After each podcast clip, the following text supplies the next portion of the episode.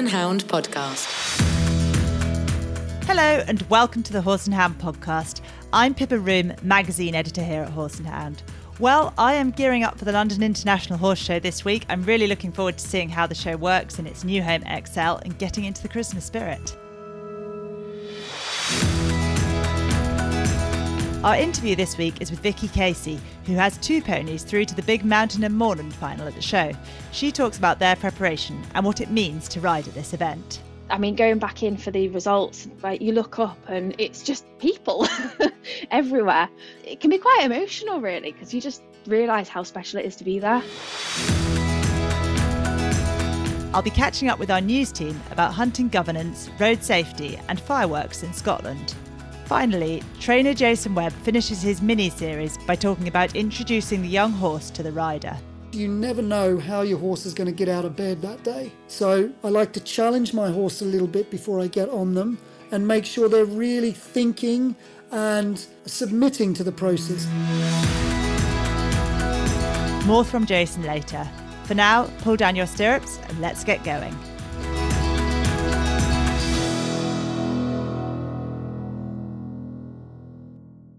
Hello and welcome to this week's Horse and Hound guest interview. I'm Alex Robinson, showing editor here at Horse and Hound. It's very soon to be the highly anticipated British Show Pony Society Mountain and Moorland Heritage Supreme Ridden Championship. That's a mouthful. Held at the London International Horse Show on the 20th of December. So the best native ponies in the country are coming forward to contend for those top titles, which includes the overall Supreme, a top 10 final lineup, and our 12 best of breed accolades. And as a native pony person myself, I am so excited to be reporting at this final. And one producer who's getting prepared for the final is Vicki Casey, and she has two ponies qualified for the final. So we're very lucky to have her here. I'm sure she's super busy. Hi, Vicki. How are you doing? Hi, I'm really good, thank you. How are you? Really well, thank you. So, Vicki is an up and coming native producer. She turned professional in 2020. She's won so many titles with her ponies, including at the 2019 Horse of the Year show, and she was also M&M Working Hunter Supreme at this year's Royal International. So, she's got quite a tally. So, Vicki, just to get a bit of background, um, when did you first become seriously involved in showing? I know you actually came from a dressage background, that's right, isn't it? Yeah, yeah, that's right. Um, but dressage and eventing was really my thing. Um, and then the showing kind of, for me, was probably about four years ago. Um, was when we took serious, and we just had a couple of ponies at home. We were really lucky. We had a really nice Exmoor and a little fell that actually a friend owned that I bought unbroken. Got back involved with him really, and just carried on. And then we got a taste of it and never left. and when was your first big win in the show ring? It was obviously with my Connie, Barney, uh, my mm-hmm. absolute world. We we won Equifest, which to me, although it's unaffiliated, it was still a massive big deal to be able to go down that centre line and being that indoor at that show was just amazing. Um, but that was really the thing for me that kind of gave you that boost to say, I need to keep going. I love this. This is great. and Barney's been an absolute star for you, hasn't he? What's his um, show name, Vicki? Fredericksmond Volcano. Okay, and and can you just tell me a little bit about Barney, please? Where did he come from? Because he was your Hoys and Royal International winner, wasn't he? So he's been a real he star. Was. Yeah, he's my absolute best friend. Um, so we had a big ad on the other side of York but at the time we just had a lot of liveries in, and I was doing the dressage horses, and I had a phone call off my best friend Jodie White um, to basically say, could I take this pony on sales livery?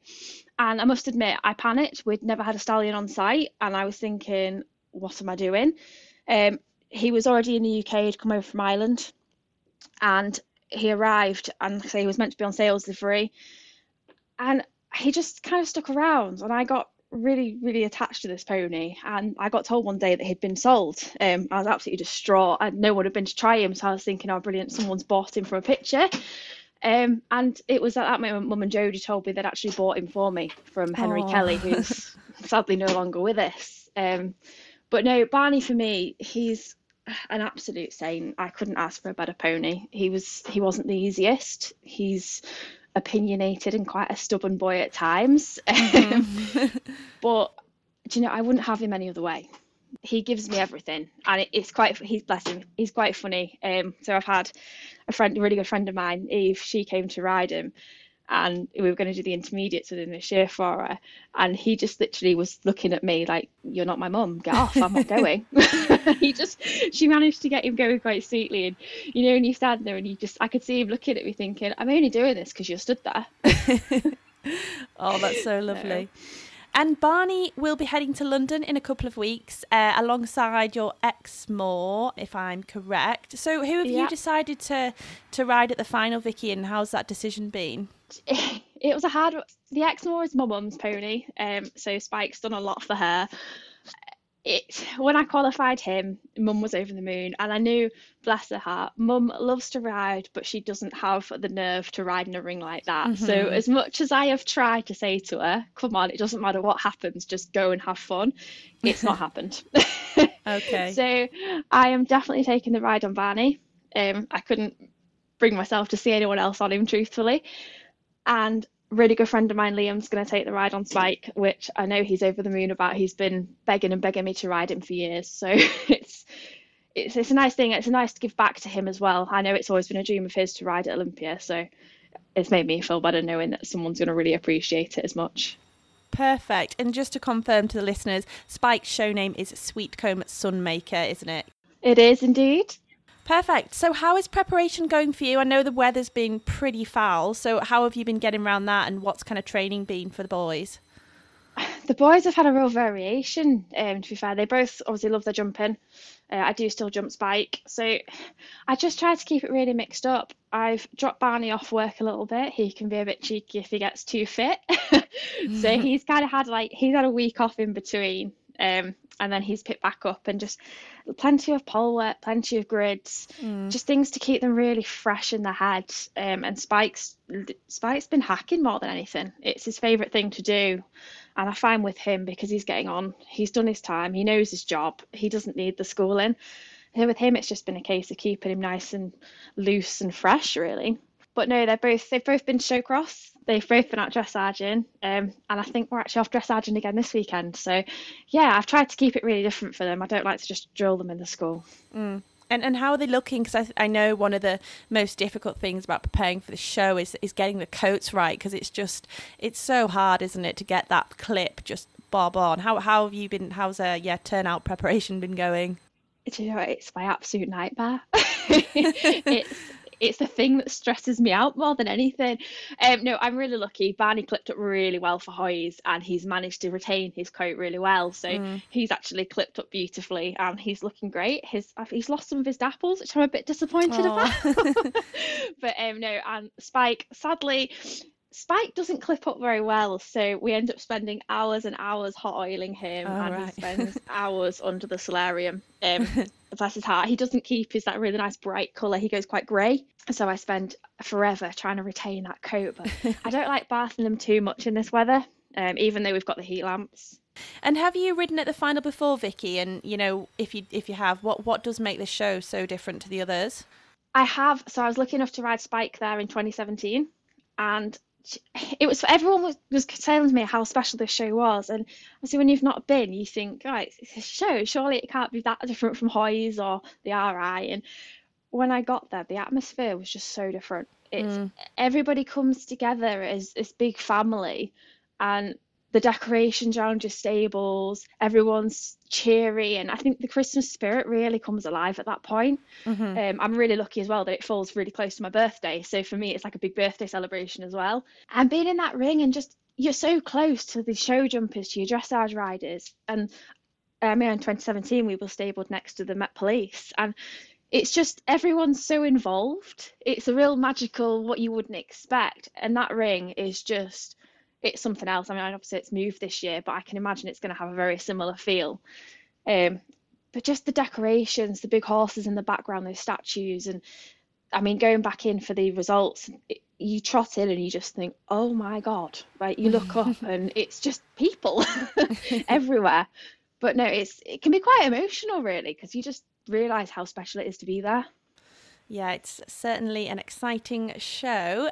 And the BSPS M&M final was actually rescheduled this year to take place at Liverpool, um, which we found out a couple of months ago was cancelled. So I know the BSPS worked pretty tirelessly to, to find um, the final a new home at the London International held at the ExCeL. Did the cancellation affect you and were you excited for Liverpool more so than London? Can you just tell me about your experience with that? I think for me, as I was really excited to write Liverpool, um, mm. especially mm. with it being a new venue and a lot closer to home. Mm. um, but equally, I was actually really disappointed to not have the opportunity to ride at Olympia that last year before they announced it wasn't going to be at Olympia anymore. So I feel like I've kind of got a second chance. Um, even though it's not obviously at the same venue, it's still Olympia. And I think that's really special. But I know a lot of people have said that it's nice to have that second shot. And for me, it's still the magical experience, and we all still get to share it together. So if it was at Liverpool or Olympia, I, I wasn't that fussed. mm-hmm. And when are you heading down to London, Vicki? So you're in York, so it'll take you quite a bit of a, a bit of a journey. So yeah, when are you planning on setting off? So we're going to go down on the Sunday morning. Um, it's about a five-hour drive for us. Mm-hmm. So with us I don't think we get a working in slot now on the Sunday afternoon, so we're going to head down and just let the boys have a good chill and hopefully just take them for a wander around in hand, uh, just to stretch their legs after a couple of hours. And then Monday morning it'll be all hell break loose. Ready to go. Definitely. I'm grateful we got the timetable through the other day actually and I'm very grateful that we're not in the ring at seven o'clock like we have been in previous years. Oh, fabulous. Well, thank you for giving us some intel on, on London, Vicki. But just finally, how are you and your team spending Christmas this year? Have you got anything nice planned or is it quite a chilled one? It'll be a nice chilled one for us. It's our hacking's quite we have to go down a bit of a road so it's the one time of the year that i actually say to my mum come on we're going down the, the railway tracks um, so yeah we tend to do that and then i just have a really nice chilled day with family um, we split it between mine and my partner's family so yeah, we try and be normal for a day, which is quite hard. oh, perfect. Uh, well, thank you so much, Vicki, and we wish you the best of luck at London on Monday, the 20th of December. And yeah, best of luck. Thank you, and hope to see you there.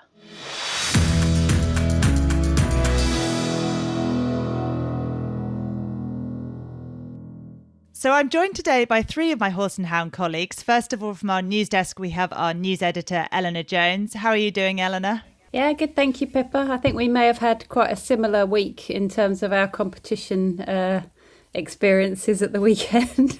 yes, am I right in thinking you took a wrong course?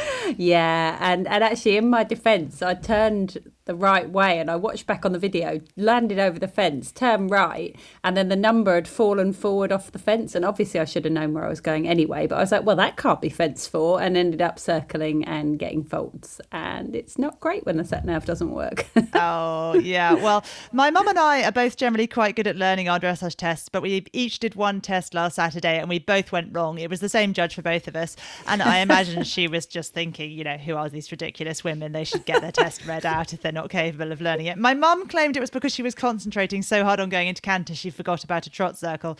I just didn't really fancy doing the length and strides, to be honest. I think that's fair enough. I think we could have, you know, here's a novice 23, take your own line.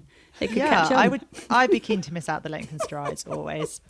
Anyway, we also have with us our news writer Becky Murray. How are you, Becky? I'm well. I um, clipped my horse at the weekend, having just invested in my first set of clippers. Usually, I'd pay someone. Um, now, I do my dog's haircuts regularly and I find it really therapeutic, but clipping a horse, not so much. Um, poor Chloe is probably going to find herself getting clipped every weekend so I try to fix the lines. So she may have a full clip by Christmas. Oh no. I saw a horse to show uh, a couple of weeks ago that had got like an upside down clip. Basically, they had clipped all the bits that you don't normally clip, like the legs, and left the hair all over the body. And I was a bit confused and I did consider going and trying to interview her and finding out why, but I didn't. Oh, that would have been brilliant. right. We also have with us today our hunting editor, Catherine Austin. How are you, Catherine? I'm all right, Pippa. Well, actually, I'm incredibly grumpy, as you know, because I'm not hunting, and therefore that's just awful. And oh. my horse is now on day three of walk work, and it doesn't quite satisfy either him or I in quite the uh, same uh, way. Uh, I don't like to ask, is this day three of a couple of weeks or day three of six months? well, it's day three of a couple of weeks to start with. Let's see. He feels like a million dollars as though I'm going to be sent sky high at any moment, but yeah, long road ahead of us. So, hence, no, I'm not okay in a first world problem kind of way. Ah, okay. Well, you are joining us today because we're going to talk about quite an important news story for hunting. Give us the rundown. What is it that's been announced this week? Well, the Masters of Foxhounds Association chairman, Andrew Osborne, has announced that there will be a review of the governance of hunting. And as a result of that review, a potential new governing body for hunting in the UK may be set up. So it's quite a, it's a big story and quite a significant change. Give us a bit of the background. What's led up to this point? The most immediate thing that's led up to it was the leaking of a, a webinar on the subject of trail hunting a year ago and the subsequent prosecution of Mark Hankinson, who was the director of the Masters of Foxhounds Association, um, for encouraging or assisting people to commit an offence under the Hunting Act and from various other negative stories in the press about hunting in the recent months. But as Mr. Osborne was keen to point out to Horse and Hound, it isn't just a fallout from the webinars.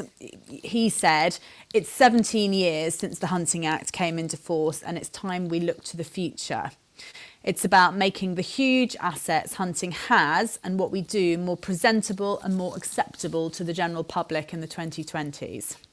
And do you have the impression this is going to hopefully be quite a fast moving review that we're going to get some some answers on what happens next quite quickly? I hope so. I think Andrew has said that whatever happens, bearing in mind that we are more than halfway through the hunting season, that any new organisation will come into effect for the 2022 23 hunting season, which seems fair. The hunting year transitions on May the 1st. But that, that is quite swift moving. There have been several large meetings recently with all sorts of, as people like to call them, stakeholders from the hunting community and consultations. And this is the first step in the, the result, really. Okay. Well, anything else important, Catherine, that we haven't mentioned about this this significant review and, and, and what it means for hunting? It should be seen as being very positive. It's become clear that there is a need for change in hunting governance and in, in the perception of our hunting activities. Those in charge of hunting need to, to, to be seen to have authority and effective jurisdiction, and a new organisation with a wider membership and a stronger remit in terms of jurisdiction would help that. And we need to get on the front foot with the public and with landowners, corporate and private, because they are the absolute essential tools. We cannot go hunting if we cannot cross land. And I think perhaps we need to take more responsibility as individuals in the way we conduct ourselves out hunting and the way we think about hunting and in promoting the sport we love and hold so dear. That's up to all of us. There are so many good things about hunting. There are so many good things that hunting does. And we we really need to start being proud of it. Hmm. Okay. Thank you, Catherine. That's really interesting. And thank you for joining us today to give us that background. My pleasure. Eleanor, I'm coming to you now. You have been reporting on a new survey into road safety this week. What is the background to this research? Yeah, so this this is uh, what the British Horse Society believes is the biggest road safety, biggest ever survey on equestrian road safety, um, and it was funded by a grant from the Department for Transport, which I think in itself is very positive. And they spoke to more than seven thousand people who uh, access roads with horses, so not just riders but carriage drivers and anyone who leads horses on the road. People aged between eighteen and ninety-seven, um, so a really good cross section of the different equestrians who are using the roads. Okay. And what were some of the major findings? Well, the uh, one of the major ones was that only three percent of those people said they never felt stressed or anxious on the roads. Forty-three percent said they felt like that more than half the time, uh, and the main contributor to this stress, uh, people were saying, was the behaviour of other road users, which ninety-three percent of respondents said.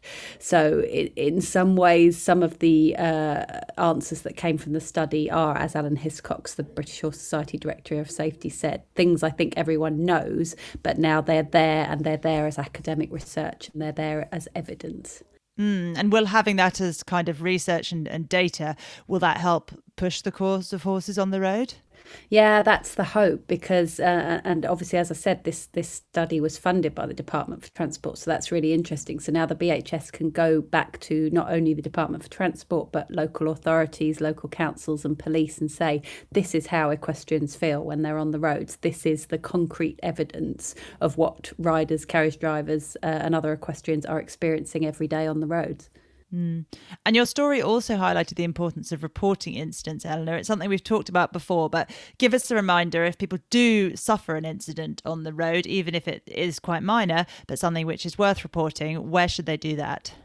Uh, the police and the BHS because we, as we've said before on this podcast and in the magazine, it the BHS believes that only say one in ten incidents is reported to them, and without a true picture of what's happening on the roads, we're less likely to get change. Whereas if every incident was reported, the BHS can then go to the government and the police and say, "This is what's happening. This is why we need action." Um, and a new way of doing that is the BHS's Horse Eye, as in the letter I app, uh, which is a new app that you can use to much easier, more easily and quickly report incidents. And they've had about 10,000 downloads of that so far. Mm, well, it's good to hear that, that people are making mm. use of that app. Thank you, Eleanor. Becky, I'm coming over to you now for an update on fireworks. It's a story you've been covering quite extensively for us through this, this autumn and winter season. And this is actually a Scotland specific development. Um, so, one for you north of the border. Fill us in on what's happened. Well, the Scottish Government has really been leading the way when it comes to changes in firework regulations. They started working on this in 2019, but the government brought in some tighter rules in the summer, and following this, they launched a public consultation on proposals to bring in more regulations yet. And what they proposed was to introduce things like a licensing system for the public to buy fireworks and restricting the days fireworks can be used by the public. So, for example, around bonfire night, the government's proposing to restrict this only to allow people to use fireworks from the 29th of October to the 12th of November. More than 1,700 people completed the consultation, and certainly people seem to really back the new proposals. 84% supported a licensing system, and 92% agreed to creating a new offence to criminalise the supply of fireworks to under 18s. Hmm. And there was some talk as well about sort of certain no fireworks zones, and that could benefit horses. Is that right? That's right. Um, basically, they're proposing to introduce no fireworks zones, and 83% of respondents supported this. And in the consultation, some of the places suggested for these no fireworks zones included around livery yards, riding schools, and vet hospitals, which, if this was to happen, would be such a relief, I think, for horse owners. So, what happens next is the Scottish Government is going to take this new firework and pyrotechnics bill to the Scottish Parliament um, at the earliest opportunity, is what they've said, and hopefully we'll see some change come out of that. Hmm, sounds positive. And I know you spoke to Roly Owers at World Horse Welfare for, for his reaction. What did he say? He thinks the consultation clearly demonstrated support for making fireworks safer, and he'd like to see the Scottish Government introduce even tighter restrictions proposed um, when it came to the days people are allowed to let fireworks off, certainly around bonfire night, which he thought was a bit too wide. And he also said any no, no fireworks zones should be led by local authorities and emphasised that it's important there's the appropriate resources given to this. But certainly the charity is pleased the Scottish Government's sort of commitment to take this bill forward, and the charity would really like to see the English and Welsh governments follow suit. Mm. Great. Well, thank you very much, Becky, and thank you to Catherine and Eleanor for joining us today too.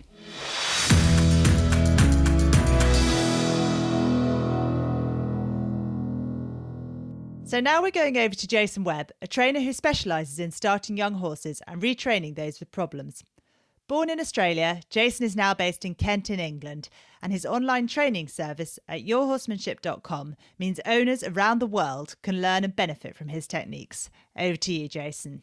In this episode, we're going to look at backing our horse for the first time or introducing the horse to the rider for the first time. Now, at this point, I find it really important to go through at least two or three of the processes that I've been going through leading up to this point. The reason for this is you never know how your horse is going to get out of bed that day. So, by going through at least two or three processes, so it's some lunging, some long lining, some leading in different uh, areas, maybe over a pole or something like that, if they're really being good at all those processes, I like to challenge my horse a little bit before I get on them and make sure they're really thinking and submitting to the process, just going, okay, I, I understand this. Yep, we've got to do that. Yep, no problem. And I start to feel that happening with my horse. So it's not a case of just coming out, right, we're getting on today, we've gone through all the processes and just jumping on your horse.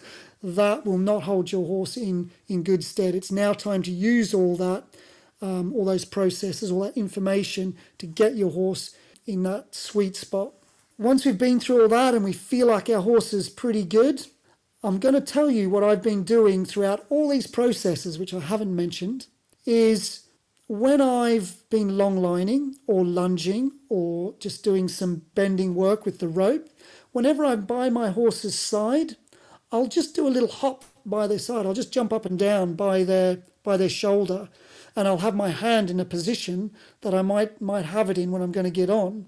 And I might also, if they've got a, a saddle or a roller on, I'll be pulling the saddle or the roller a little bit because that's what it's going to feel like if you imagine me, uh, a person getting up the side of the horse.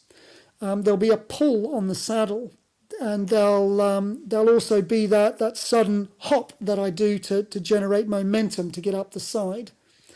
Um, bearing in mind, I get on my, all my horses from the ground first and I'll explain why um, in a second.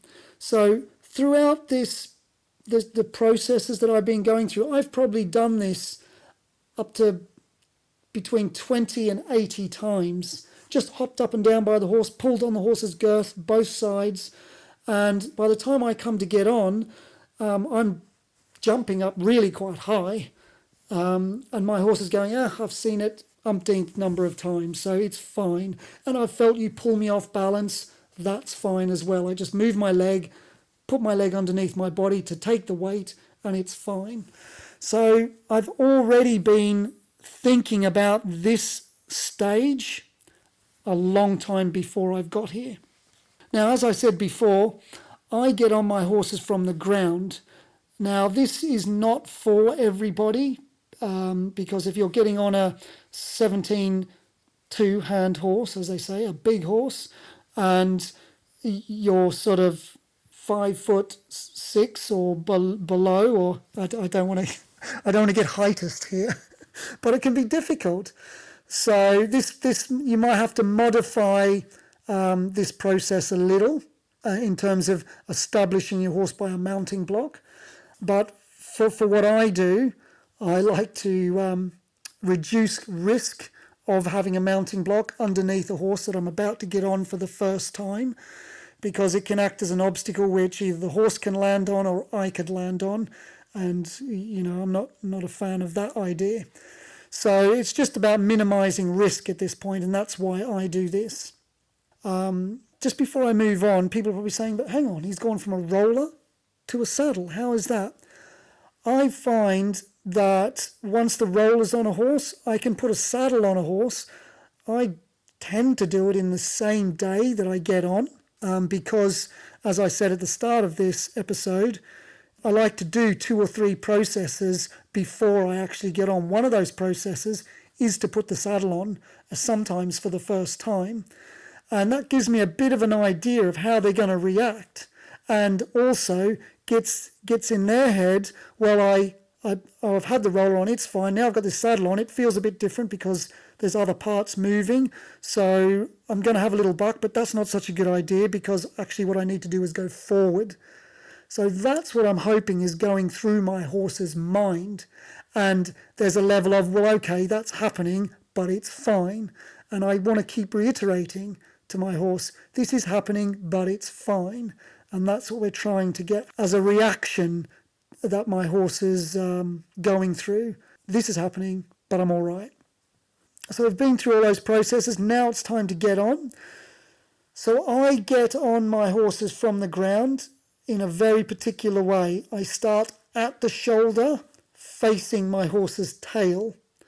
So that for me is really important. I like to be by the controls, up by my horse's head.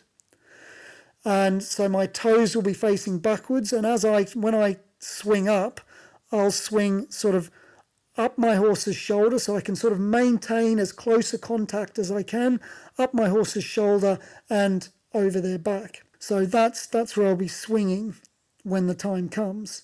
Before that time, I'll have my horse's head bent towards me, and I'll do this by putting my horse's reins in a bridge, having the rein that's furthest from me a little bit longer, the rein that's closest to me a little bit shorter. And so that as I'm getting up, if my horse goes to move or buck or gets worried, I simply put my horse into a flexion, which my horse should know by now is a cue to relax and stop, breathe, and then I'll, I'll start again until my horse becomes familiar with that idea that I'm about to not not to flight basically. So here we are. I'm by my horse's shoulder. I've got my horse's head slightly bent, not too much. However, I have the capacity to bend my wrists or f- rotate my wrist around and increase the bend should I need to. So that is really important. I have my hands in a position that without moving anything else other than the rotation of my wrists, I can bend my horse and quieten them down. So now what I aim to do is I foot in the iron, and I'll swing up and lie across my horse or just lie across the saddle and just get them familiar with the idea of just me being up and lying over the over the saddle. And I'll repeat this a couple of times on one side. And very, very importantly, I do the exact same thing on the opposite side. So I see a lot of problems occur with people um, getting on young horses, when their leg swings over, the horse gets a fright, and suddenly there's a reaction because they haven't seen you over that side of them or coming across that side. So I like to familiarize myself with uh, my horse, rather, with this process on both sides. Again, it does take a bit of coordination. It isn't for everybody, but for me, it's a very important process and it goes back to the rules of horse training. What you do to one side, you should do to the other. So I'm, I'm able to get up and lie over my horse now, and I checking their eyes and just getting them and seeing that they're okay. In between these efforts, I'll probably lead them off, just move them, because horses can get locked, stuck to the spot, and this, although your horse is standing still, it isn't always a good thing. I almost feel more confident with a horse when I get up the side and they move off. A horse that's stuck to the spot um, are much, much more likely to explode off that spot. So that's uh, that's an interesting thing to, to bear in mind as well. So I like to like to move my horse in between these attempts. Once uh, they're comfortable when I'm on, though, then I'll ask them to move in a circle while I'm laying across them. So I might use my knee, so one leg, my one leg will be in the stirrup iron, the other leg I'll just bump, or I can use the outside rein just to ask my horse to move their hind legs or just move in a circle. It doesn't have to, it only has to be for a few steps, but this is another critical point in getting on. So when I first get up, your horse can get worried and when they first move off, a horse can get worried. So I'm just familiarizing my horse with these two critical points. And again, I'll do it on both sides. So once I'm confident that my horse can step off and I can feel their back isn't up and they're they're okay with that, then I'll be getting on and backing them for the first time.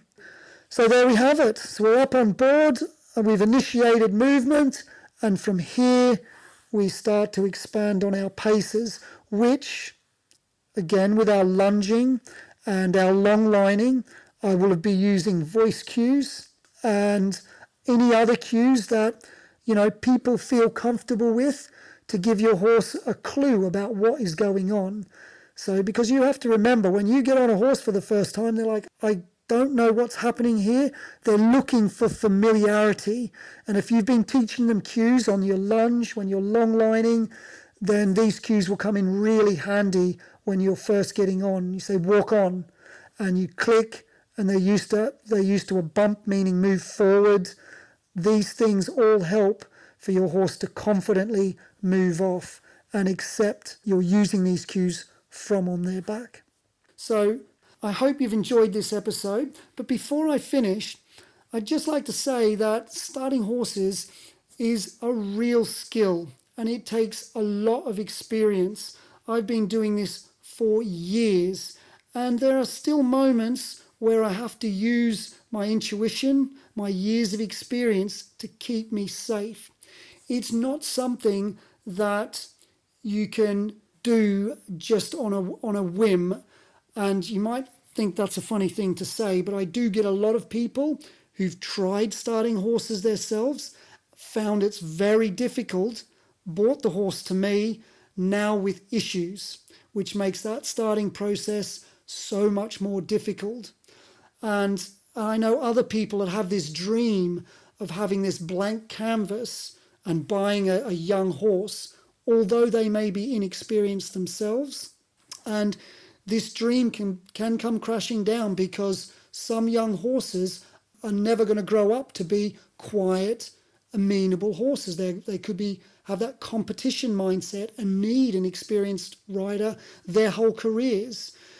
So there we are, everyone. I hope you've enjoyed, as I said, the, the episodes, and um, we'll look forward to catching up again soon. Thank you, Jason. Well, that is the end of Jason's mini series, and it's also actually the end of the last of our regular podcasts for 2021. But don't worry, we've got plenty of festive treats for you over the next three episodes. First up, we had the return of our Christmas quiz next week, when event rider Laura Collett and showing producer Vicky Smith take on dressage rider Laura Tomlinson and show jumper Jay Halim. The week after, that's the episode out on the 30th of December, we will be reviewing our podcast year by revisiting all of our favourite interviews from the past 12 months. Finally, to round off the trio of festive delights, on the 6th of January, we have a special interview with Ben Maher, looking back at the horses who have made his career after his crowning as Olympic champion in Tokyo this year. So there's an awful lot to look forward to on the podcast over the next three weeks. And of course, I also hope you all have a great Christmas and are able to celebrate with friends and family despite the latest COVID news. Thank you for listening today. Talk to you soon.